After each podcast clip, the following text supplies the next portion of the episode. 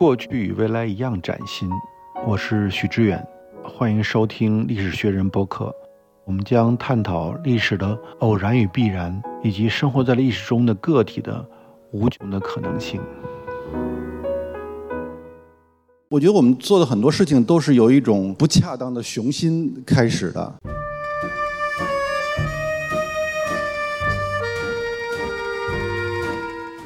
我觉得可能是跟我青春期成长教育有关系。那时候我是一个英语世界传记写作的迷恋者，受过几位我们的传记作家，一个是写凯恩斯的 Robert s k i d e r s k y 他用三十年时间写了三卷本的凯恩斯传。他某种意义上也重新让我们理解了传记的意义是什么。在里面，你不仅看到凯恩斯的命运，他从十九世纪末出生，一直到穿越一战、二战，成为一个。整个二十世纪最重要的经济学家，而且在他的经济学背后有一整套的道德理想、呃审美倾向，然后有一整套他和他的朋友的关系网络，以及他背后的整个所谓的英国的兴起与衰落的一个过程。你通过一个个体是看到的这个复杂的一个时代，某种意义上是 his life and time，他的生活与他的时代。这样的著作我看过一些嘛，包括我我喜欢那个 Robert Carroll 写的，是一个美国的作家，他已经用四十年时间在写 Lyndon Johnson，就肯尼迪之后的美国总统的一个传记，大概每十年写一卷，大概一卷一千页左右。你也在里面看到的不仅是一个总统，他从德州出生，然后成为一个议员，然后慢慢的成为一个总统。他年轻的时候希望成为一个总统，他想写出他这个人。背后所代表的那个权利是怎么样在美国社会运转的？包括整个的美国社会和世界的变迁，我印象特别深。他写一个德州的年轻人，他要成为一个总统，而一个德州人到底什么样的思维方式？之前也很多人写过林登·张森的传记。他说：“我怎么去理解这么一个年轻的政治人物？他对他的生活的想象呢？他是纽约人嘛？这个作者 Rob Caro，他觉得他要搬到德州去生活，他就搬到了德州。”然后就他第一次感觉在德州，在林登·张森家乡那一带，啊，每个人都是那么的孤独，那种孤立感。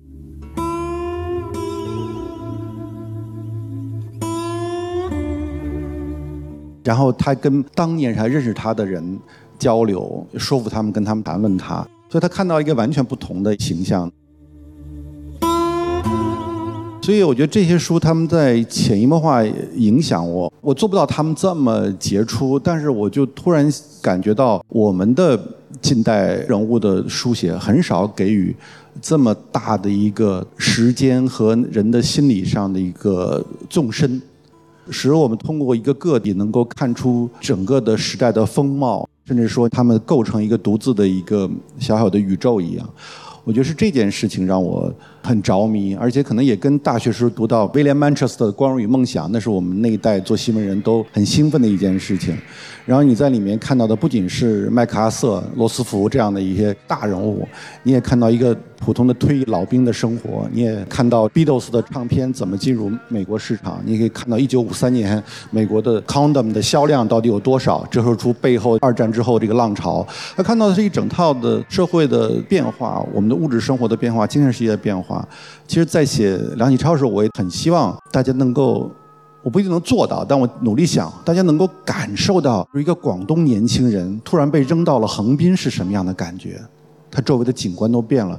那时候横滨到底是什么样的一个人呢？或者他去北京赶考，然后路过上海的时候，在四马路第一次买到那些翻译过来的书籍，他是什么样的感觉？突然意识到地球不是只有中国，它是由五大洲构成的。就那个新鲜的世界是怎么到来的？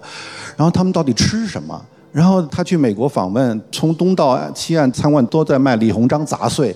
那李鸿章杂碎的这个配方到底是什么？他们认为那是中国的食物。梁启超经过这一切，我觉得他有非常多这些细节。我很希望写一个书，在里面看到各种各样的这些细节，但是同时，所有这些细节又跟他的一个个体的命运有很大的关系。我也希望能够带入那样的一个情绪。有时候历史人物离我们很遥远，很多时候除了我对他们时代和个人生活细节的铺陈之外，他们经常变成一个已经过往的对象，或者一个博物馆中的人物，一个书籍中的人物。然后他有什么样的思想，有什么样的行动，他就是好像冷冰冰在一切发生的。我特别希望它是一个沉浸式的写作，而阅读也是一种沉浸式的，是一个戴着 VR 眼镜式的。然后你回到他的视角怎么看待？他是一个二十五岁面临一场巨大的灾难，被推入到亡命之中的一个青年。他的朋友刚刚在菜市口传来谭嗣同他们死去的消息，然后他们突然被抛入一个讲日语的世界里面，他们要寻求这样的帮助。那他怎么样在这个新的环境中确认到自己呢？然后同时不被这些现实所摧毁，而且有一种新的能力来完成新的事情呢？我们看待事物，它不应该是一个后见之明。我们看到它发生了什么什么什么。我希望我回到一个。跟他同样的视角来观察世界，特别像我昨天我去看那个电竞比赛，和平精英他们那个比赛，他们有一个视角就跟选手视角一样，那个选手他是看不到对方有，他只要山丘背后或许有一个敌人，而且敌人不知道来自何方。而我们的人生也经常这样的，其实我们越过这个舞台，或者在舞台后面往那看到墙的背后，我们不知道什么事情在发生，他们可能很多事情都在等着我们的到来。我们自己如此，历史人物也是如此，所以我非常期待能够尽量的还原那种东西。这书里我引用过一句话，我现在也很喜欢。真正历史它不是发生了什么事件，而是在事件发生时那些当事人的切身的感受。这本书我在试图去寻找各种感受是什么。There's a storm coming, you'd better run. There's a storm coming. Goodbye to the sun. 其实一本书就像一段关系啊，它给你带来很多惊喜，它也不断的折磨你。我从开始想写这本书已经快过去十年了。一三年我在旧金山城市日光书店看到梁启超有一本书，它的封面有梁启超的照片的时候，我觉得我要开始写了。我现在正好一三年的秋天到现在正好十年过去了。其实我也没想到我会写完第二卷，我写出第一卷我都没想到。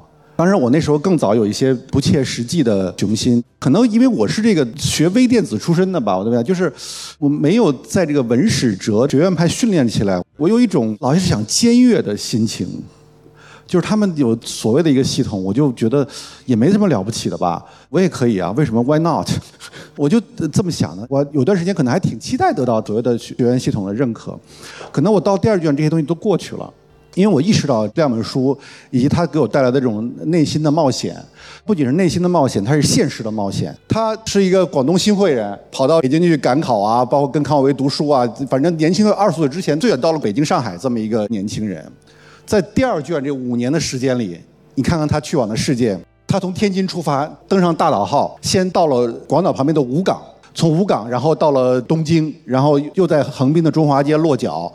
开始创办他的报纸，然后他参与他的老师康有为创办的保皇会，他们要到世界各地去募捐，去创建他们的一个海外的一个组织。他去了多少地方？香港就不说了，新加坡、槟城、哥伦波，然后穿越了整个澳洲。澳洲回来之后又回到日本，然后又到了一九零三年，又穿越整个的北美，从维克托人上岸，冲过温哥华，一直到渥太华、蒙特利尔，然后下来到纽约，又从纽约再往东走。最后，洛杉矶、旧金山结尾，这是他的旅程。就他是一个真正意义上的一个 global traveler，而且这个 global traveler 不仅是去了当地，他见整个的散落在全球的华人社区，还与所有的这些不同国家的重要的人物，比如日本的这些首相啊、外务大臣呐，然后跟 J.P. Morgan 在美国华尔街有会面，然后在白宫见罗斯福。然后在澳洲与那些整个的新兴的华人精英产生的关联，就他的那个世界，当时写的我觉得很激动了。没想到有这么辽阔的一个世界，而且是一个颠簸不停的一个世界，所以我觉得这个经验本身对我带来一个非常大的一个鼓舞。然后他有很多 footnote，有很多脚注。我觉得 footnote 并不是说我读了多少书或者一种炫耀式的。我觉得它更多是一种佐引，比如我这引用这段话是来自于当时的《Boston Globe》的报道，那我就很希望，如果你有兴趣的话，你可以找到这份报纸来读一趟。所以它每个索引都是一个小小的一个通道，通向很多很多小的微观的世界。所以最终我非常期待这个书是一个很多窗口，然后甚至是你都会忘掉梁启超这个人，我也可以接受，他可能可以暂时消失。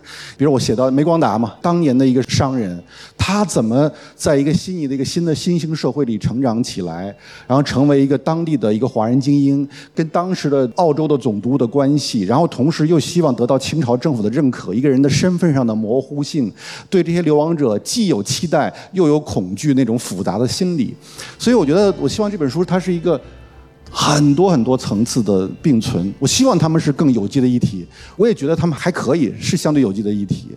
我觉得是这种万花筒真正的吸引我，嗯。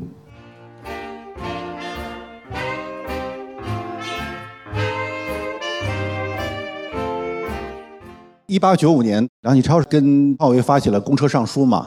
尽管我们后世说公车上书是一个被康有为某种意义上创造出来的神话，那些签名的人或者是整个的这种声势，完全不像康有为日后描述的这么强大、夸张，变成这么重要。但在当时仍然是非常重要的一个事件。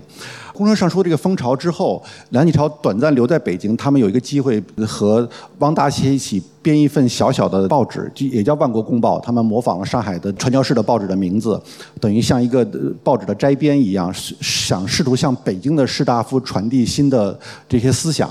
但它是很短命的一一件努力。一八九五年，公车上书那种整个的，因为马关条约带来的那种创伤之变，带来的那种忧患的情节和那种强烈的激情和那种情绪的东西，到了一八九六年初，它就开始消散了。这是一个非常正常的一个摇摆的过程。梁启超觉得自己一事不可为，但是上海是另一个世界。上海等于是整个的印刷资本主义在上海开始兴起，它有各种各样崭新的一些机会。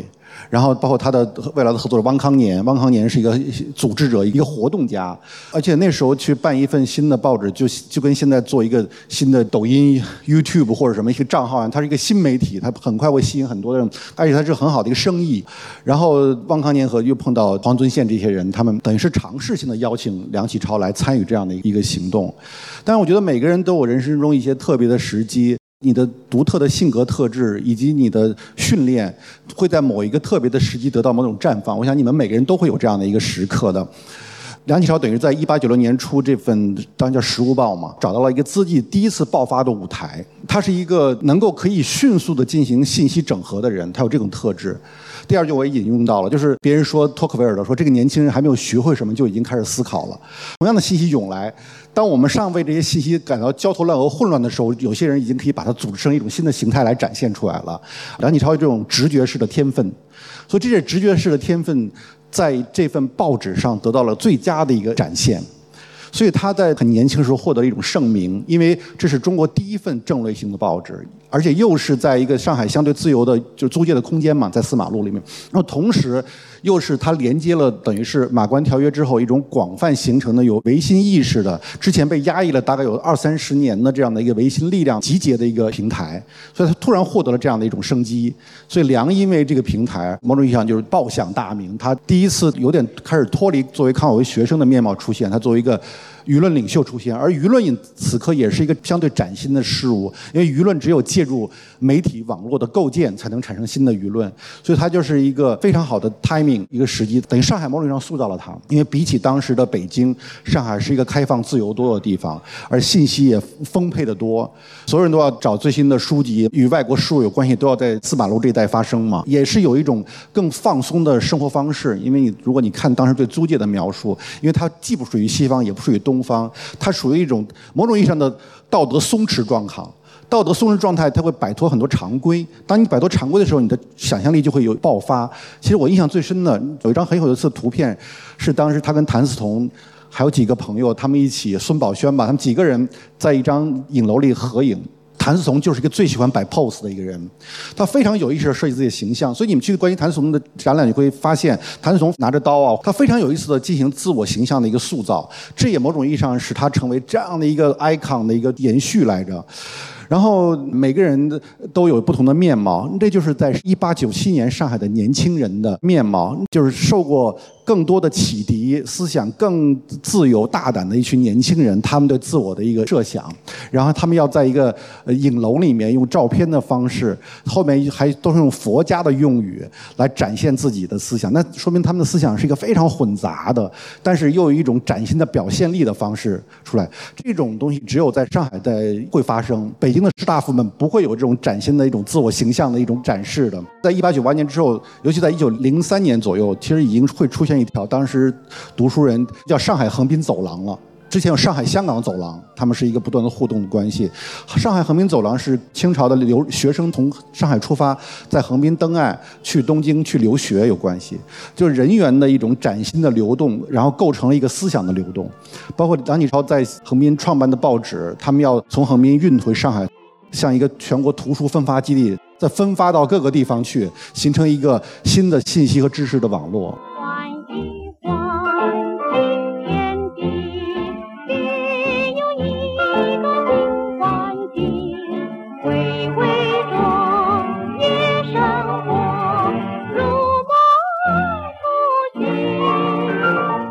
我去选择写梁启超，也是因为我想去理解十九世纪到二十世纪的过渡，因为他出生在一八七三年，正好是同治中兴的尾声，清帝国最后的平静期要度过了，开始摇摇欲坠。然后他去世一九二九年，正好是经过了北洋的时代的结束，国共的纷争的开始。然后他完成了人生跨度很大的一个转变，而且关键是其中主要的步骤他都参与了，所以我觉得很少有人比他更能够折射这种转变。他这个时代正好就是一个像现代世界的转变过程之中。比如说，可能严复是一个更深邃的一个现代心灵，但他没有梁启超这么的广泛性，而且他到一个时间的阶段就更早的离去了。所以我觉得梁启超在我心中可能就是更像第一个现代心灵，而且。他某种意义上也有点像福泽谕吉对于日本社会的作用，因为他完成了一个非常重要的一个从新旧世界过渡中那个桥梁的作用。这个桥梁上面运转的不仅是知识，他是很多现代学科的建构者，然后更有这种非常多的对整个时代的同代人的网络的一个缔造。你看福泽谕吉办了庆应大学 k i l 然后他办了报纸，然后他培养了一大批学生。他自己是个超级畅销作家，就不用说了。他写的《西洋事情》，写的自传，包括写的各种各样的作品，他们构成了一个非常丰沛的一个桥梁，使他可以完成度过。而且，我有一梁启超也是这样的一个人物，所以我对人物本身那种高度的丰富性特别的感兴趣。嗯，我特别羡慕那些可以用档案的人。我我经常想一下，如果把我放在清宫档案里面，让我看看光绪末年那个世界，我觉得我肯定就一头撞死在那个墙上了。然后我很想用英国外交部的档案，比如说梁抵达香港的时候，当地的警察怎么记录他的，包括当时的 Governor 跟他们做了什么样的谈话，包括这个警视厅的，我们只是用了一部分，而且是我用了一些别人编译的，呃，他们是有很丰富档案。我记得黄东志老师说他有三千页的关于梁的，因为他都是毛笔写下来的。都是在网站上就有，但你需要大量时间去读。我觉得可能我未来二十年我都读不完那个东西，那对我来太困难了。这一卷可能比较突出的直接用的史料，我觉得是用英文报纸的史料。你们会想到，比如他去芝加哥的芝加哥报纸，当地报纸会报道他一个杰出的中国流亡者到来了，他是光绪皇帝的助手，他这里要做一个巨大的关于中国人的公司，这公司要将来要干嘛干嘛，就各种奇怪的报道。而且美国是个移民社会。移民社会就意味着是华人，他是一个圈子，然后从德国来的、波兰来、东欧来的各种，连流亡的波兰报纸也会报道梁启超的到来。他并不是多么认真的报道，他是一个填版面嘛，他就从英文报纸凑了一点，翻成波兰文就放在那上面。有德国人的报纸报道他。我我特别开心，因为国会图书馆把有一些老报纸全都上线了，我就有一段时间非常兴奋的，我在国会图书馆上了网页就查，查也很很烦啊。比如我们现在习惯叫梁启超，我们梁启超嘛，拼音，这个拼音是我们五十年代以后的拼音方法，当时不认这个方法，你就得猜梁启超，那是 Thomas Giles 拼法，就是我们叫张开 shake，梁启超他们是那个拼法，那那是种问题是他是作为一个中国流亡者，我们现在我们名字都辨不清楚，比如亮他可能拼成 L E U N G。它可能有时候拼成 L E O N G，你就各种不同的拼法在不同地方，所以你就要在试试的时候，你就突然有的会发现就特别开心。比如我在 L A 找到当当时的洛杉矶先驱报，哇，突然找到一张报纸，哇，梁启超戴着高礼帽，然后洛杉矶的市长在迎接他去接他去游车，哦，我就是很兴奋，哇，又报道他是什么样的一个人，然后经常是犯的各种错误，比如在澳洲，当时有一个重要的报纸在墨尔本报道梁启超。他要解释梁启超是干嘛的，出了一个什么著名的，他就要翻译他的经历嘛，因为他当过举人嘛，所以他们就翻译成 master degree，他是个硕士学位。然后他说他做过实物学堂的总教习，他就翻译成 prestigious Hunan University 什么 president，就这种，他们就翻译成这样的东西。然后我们现在描述他们，比如梁启超去什么地方，我们就说啊他去了什么地方，里面有很多生动的细节，我就乱找。描绘他怎么去登台演讲。他们一样，他保皇会去募款，我不能这么冷静给你表达呀。你下面你们都是洗衣工人、矿工，其中第一排可能是个比较有钱的做 trading company 的这种生意人，然后你们远离家乡啊，而且关键是他们都讲广东话嘛。当年新会的嘛，很多新会的，很多南海的，很多开平的，都都凑在一起。然后你你要说服他们呀，他们就想念家乡，他们觉得你是个皇帝身边的大人物，所以他们要进行很多自我吹嘘。可能他们光绪仅仅见过十五分钟时间，但是他们要吹嘘成他们为光绪做了很多很多事情。然后你想，对于那个时代，他们想，我操，他是皇帝身边的一个人，立刻就带来一个不一样的感受。他们会租很多剧院，他们的演讲场合很多是在那种越剧院。然后他们有很多仪式的，像我们这 PPT 都很简陋了。哇，他们上来一张画像，他们先要 P 图，怎么可能光绪跟他们俩照照片呢？但一张 P 完图之后，就光绪在中间，左边是康有为，右边梁启超。它变成一个 rock band 一样，就出现了。然后我挂上对联，然后又行各种仪式，然后开始轮流登台。比如先燕舞先讲一段，然后谁又讲一段。你要讲身边的事情啊，你不能跟他讲我们要建立一个什么现代国家，这是瞎扯吗？你要你要跟他们讲，你们在这儿受了这么多，你们又被当地社会欺负了吧？因为我们国家不强大呀，我们后面没有什么呀，我们去。完成维新变法，然后我们整个富强了，你们在里面就更有身份和地位，是一种寻求这个东西。第二个就是那种康有为最善于这件事情，他要跟他们讲皇帝怎么受苦，就他把光绪的遭遇就拍成了像 TVB 的肥皂剧一样，他跟珍妃啊怎么有爱情，然后被慈禧迫害啊，然后他非常的辛苦，他被关在瀛台上面，他想喝一碗鸡汤啊，但李莲英不给他，他完全变成一个抓马。你想，下面都是这些劳工，都是听着广东就是粤剧长大的，这些桥段对他们是很亲切的，能够非常的触动他们内心的。孙中山也是一种方法，他们要争取同样的人。孙中山方法就他跟胡汉民、跟王精卫就说：“你不要讲那些建立什么现代共和国，你就讲满人怎么杀了我们汉人，制造仇恨。”他印了很多这个邹容的革命军分发给大家嘛，因为里面是 hatred speech，某种意义上，他会这样最直接的调动情感。所以我在这卷里写了很多这样的情节，我就特别想回到那个历史现场。而且这里面有很多报纸报道，我特别惊喜的发现了一个日本的一个留学生，他正好在西雅图，他后来成为日本很重要的一个工业家。他听说过梁启超这个人，在西雅图，他就听了梁启超的一场演讲，他做了一个很精心的描述，谁先登台，然后大家聊了什么，然后旁边有包厢，然后他抬头一看，一个非常端庄的女子在包厢上也在笑着看这个演出，像一个西化的中国人或者东方人。别人一问，哦，她就是康同弼，康有为的女儿，她要这样来美国留学。我在找很多这些东西，我想写下一幅画，我想写出一张地图，一张全息的画像。你在里面可以感到这些东西。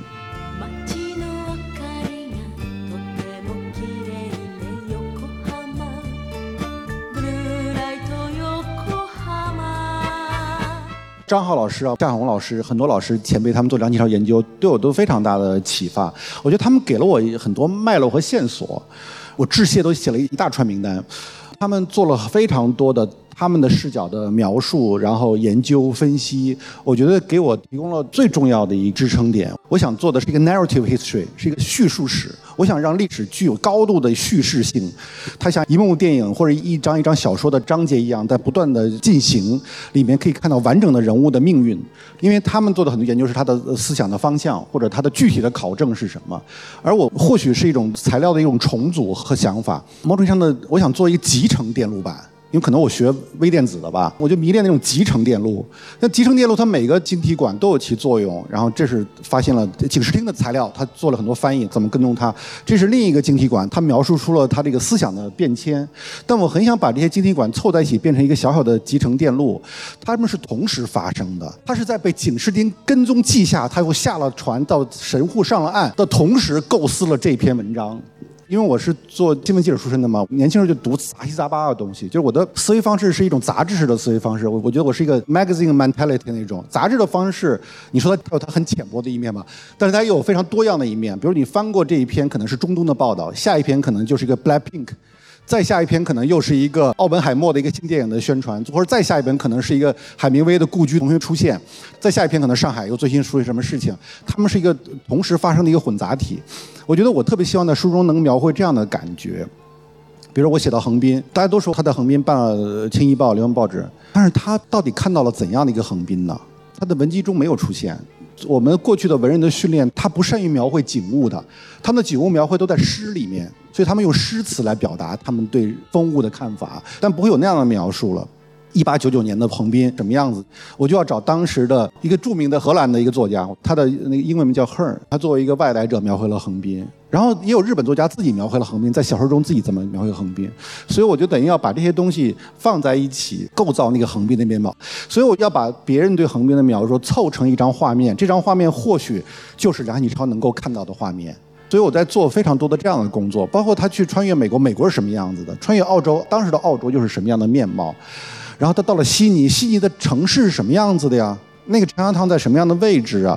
当时的华人的社区的精神面貌是什么样子？他们读什么样的书？他们上什么学校？当地的报纸的头版头条是什么内容呢？他接触的每一个具体对象，他是从台山来的还是从哪里来的？他为什么能成为当地的华人领袖呢？就我花了大量的篇幅来描绘他能接触到的这个世界。而且我相信，只有当我更充分的描述到他能够接触到的这个世界，他自己的思想或者他的感受也会变得更鲜明起来。所以你在里面，你可以看到城市的历史，你可以看到华人社会的变迁的历史，你可以看到美国托拉斯兴起的历史，你可以看到日本的政党变迁的历史。他们每个层都都不是那么深入，但他们每个都存在着。他们像一个集成电路板一样存在着。因为我我做实验经常做失败的集成电路板。我希望这个写作这本书是一个相对能够更成功一点的集成电路板。你在里面可以感到，当这些晶体管在一起，他们会爆发出一个更大的力量，它是超越每个单个晶体管的力量。这是我期待的。嗯。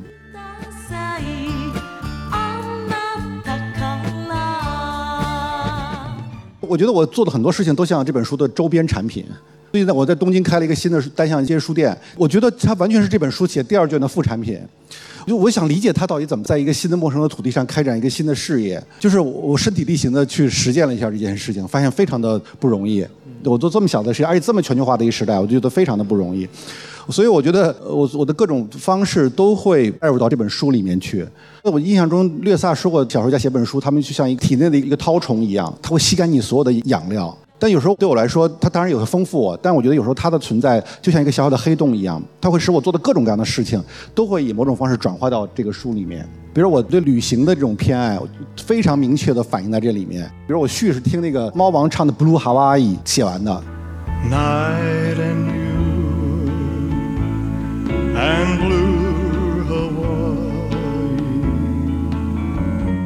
过去五十年，夏威夷是个度假的概念嘛？一想都是这样，都是猫王那种那个。我听着海哇伊，但那梁启超去的时候不一样啊，也是一种全球性的 pandemic，鼠疫危机。一九零零年被困在了夏威夷，但那时候夏威夷对中国人来讲是另一个概念，而且孙中山在这里长大的嘛。但是他们会听到一样的夏威夷小调。夏威夷小调是那个当时叫什么？突然忘了国王，还提到那个国王的书里面，他创造出来的。他是个特别热爱文艺的一个国王，倒数第二任国王。其实，他创造了夏威夷小调，他们带着花环，这都是过去的习俗。阿罗哈，他们是阿罗哈是一样的。现在夏威夷听阿罗哈，梁启超一定会听到阿罗哈。而且我找到当时的报纸，叫什么《太平洋广告报》，对于梁启超在夏威夷的报道，就是他要去另一个岛了。很多人在码头给他送行，在九号码头，一个几号码头上在送行。他脖子上戴着花环，神情看起来很轻松，没有感觉到刺客即将要来袭击他，因为他是被悬赏的一个逃犯，所以他听到的那些小调。就是跟我现在听到夏威小调是一样的，所以猫王能够感受到的情绪，也是当年或许梁启超能感受到的情绪，或许也是我能感受到的情绪，而且我在那儿还喝了菠萝啤酒嘛。所以尽管我们的时代不同，但是人的情感，我觉得很多时候还是可以互通的。即使是穿越错了，即使你误解了它，也也不重要，因为误解本来就是我们对历史的非常重要的一个态度。误解能够丰富我们自己，也非常好。There's a ship that's sailing out in the night. There's a heart that's breaking. I think it's mine. 我先说说梁启超的伤感吧。他要面对非常复杂的情绪。我我喜欢那个词嘛，就幸存者的负罪感。就是你一起的朋友，谭嗣同这样的朋友，接着一九零零年革命，我写到自立军旗、唐才常这样的朋友，他的学生很多都遇难了，他们是你非常亲近的朋友，但你却出于各种原因你幸存了，而且你觉得你没有尽到足够的义务，你有很强的幸存者的这种 guilt，那种强烈的愧疚，然后你有很多最初的这些设想，你到了流亡之后，你可以求助不同的政府来帮你忙。帮助你实现最初的这些要援助的人也好，各种各样的事情也好，是重新使中国走向那个变法的道路也好。他们都未遂啊，而且经常是挫败的，非常挫败。那我刚才讲，他是个 global traveler，他去了那么多地方，见了那么多大人物，被那么多人欢呼，但他们的实际成效又是经常很低的。然后他会经常在心里面感慨，就是说自己一事无成，什么也没有做。而且他们那时候都是很早熟的嘛，他们的三十岁可能比我现在四十七岁还成熟，经历的事情更多嘛。嗯，他他们对自己充满了这种不满意，然后不仅是不满意，一种更深沉的悲伤，包括这个国家会变成什么样。他们当时读书人士大夫，他们那种强烈的家国情怀，我们已经很难想象了。他们认为他们的个体命运跟整个的民族的命运是这么紧密的连在一起。然后你看到每天都是坏消息，义和团运动、日俄战争，然后俄国人的到来，各种各样的事情，然后这个国家不断的陷入各种 humiliation 那种屈辱里面。他们有这么强的感同身受，那那那种感伤、悲伤是非常难以表达，而且他在外面，他是遥远的感受，既亲近又遥远。那种东西，只有你试着去品尝流亡的滋味，你可以自我放逐一下，你可能就会更深的理解一些。这是我在写作的时候尤其希希望能够传达的。他经常要孤身一人来面对世界嘛。我自己的感伤可能留在写作里面吧，因为我其他确实没有时间了。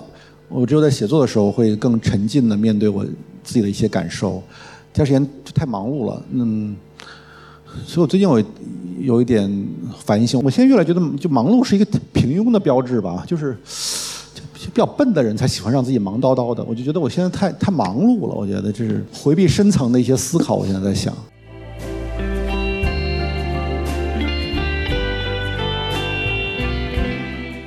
我记得梁松健先生是讲过一段话，他说梁家人的变化嘛，说他爷爷梁启超是一个塑造时代的人，然后说他父亲可能想改变一下城市，梁思成嘛，城市面貌建筑，他就是做环保嘛，他他那时候九十年代做环保很边缘，他觉得梁家三代人好像做的事情越来越小，越来越少了。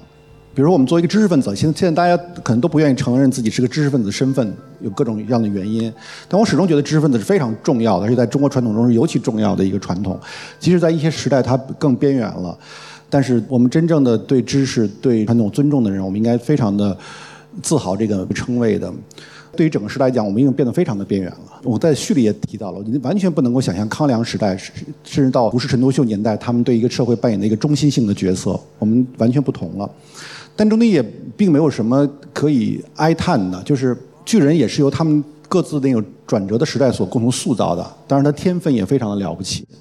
我觉得我们应该被巨人所鼓舞吧。他们给你带来更多鼓舞，它不是影响的焦虑，因为我们之间隔时间太长了，我们隔了一百岁。如果我们隔了十岁，或者这这个人就比我大八岁是这样，那我肯定很焦虑，这同代人的焦虑，那太厉害了，你怎么这么厉害？那已经隔了一百岁，它是重要的一个鼓舞的作用。而且我没有要成为那样的人的一种，或许年轻时候有，现在完全没有。现在我越来越意识到，当然这是一个陈词滥调，一个一个 cliche，你确实只能成为你自己。你任何一个人都成为不了。我觉得我在这个时代，可能尽量的做一个能够相对自由的、开放的，呃，充满了好奇的去探索不同的事物的人。他就是我。我曾经有多长时间特别希望成为一个专业人士，这是困扰了我得有好几个月，然后 后来我想通了，我成不了一个专业人士。我我就是一个做着 A 想着 B，做着 B 开始想着 C，做着 C 的时候开始重新想到 A。我就这么一个人，我接我可能接受我这么一个方式。我曾经担心，我觉得我缺乏思想的深度，现在我也不太担心了。我因为我觉得，如果你探索的足够宽，这个线竖下来就是足够深嘛。呃，宽跟深是一样的方式，人生就是这样的。你在一个地方原地不动做一件事情，做了三十年，跟你这个三十年时间不断的到处变换，可能在那个终点你们是很相似的。然后在余生彼此羡慕，那个不断深入人后悔于自己为什么没有更广阔的去游历世界，那广阔游历世界会后悔于我到时候瞎转悠我在干嘛？不是要回到这个地方吗？就是纳尔齐斯与戈尔德蒙的故事嘛。所以我们的人生是这样的嘛。There's a storm coming, you'd better run. There's a storm coming. Goodbye to the sun. There's a storm coming. You'd better Run, boy, run. You'd better run. There's a ship that's sailing out in the night. There's a heart that's breaking. I think it's mine. There's a storm a coming. You'd better run, boy, run. You'd better run. 我非常喜欢第二卷这个阶段，到目前为止非常喜欢。 当我写第一卷的时候，我觉得我第一卷我特别喜欢。然后我的心已经飞到了第三卷，其实我在非常期待第三卷的到来，因为第三卷是一个关于一个伟大的一个争辩的故事，就是梁启超要跟孙文、跟呃章太炎、跟胡汉民他们去争论这个中国面对这么大的一个困境和压力，到底应该选择什么样的一条道路。然后这场争论不仅发生在东京，不发生在《民报》与《新民丛报》之间。也发生在全球的海外华人世界里面，每个海外华界大部分都有支持孙文的报纸，支持保皇会的报纸，他们在彼此间产生无穷的小的争论，就是这是一场 global debate。我想写出在这种争论之中，这种 debate 之中，呃，那些人怎么做出选择？他们都很年轻的人，宋教仁也很年轻，胡汉民也很年轻，所有人都很年轻。梁启超争论的时候也才三十岁出头。都是一群很年轻的人，然后他们在怎么看待这么大体量的一个国家的一个转型？现在非常期待进入那些细节。